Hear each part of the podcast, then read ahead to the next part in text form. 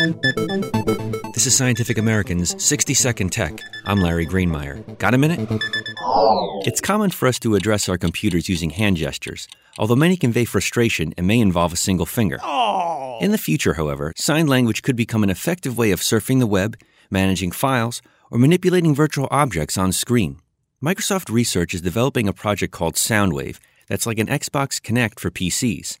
However, instead of using a special camera to record and interpret motion, Soundwave relies on your computer's speakers and microphone. The speakers emit an inaudible tone. The microphone senses these audio waves, as well as any change in their frequency, when they reflect off a moving object such as a hand.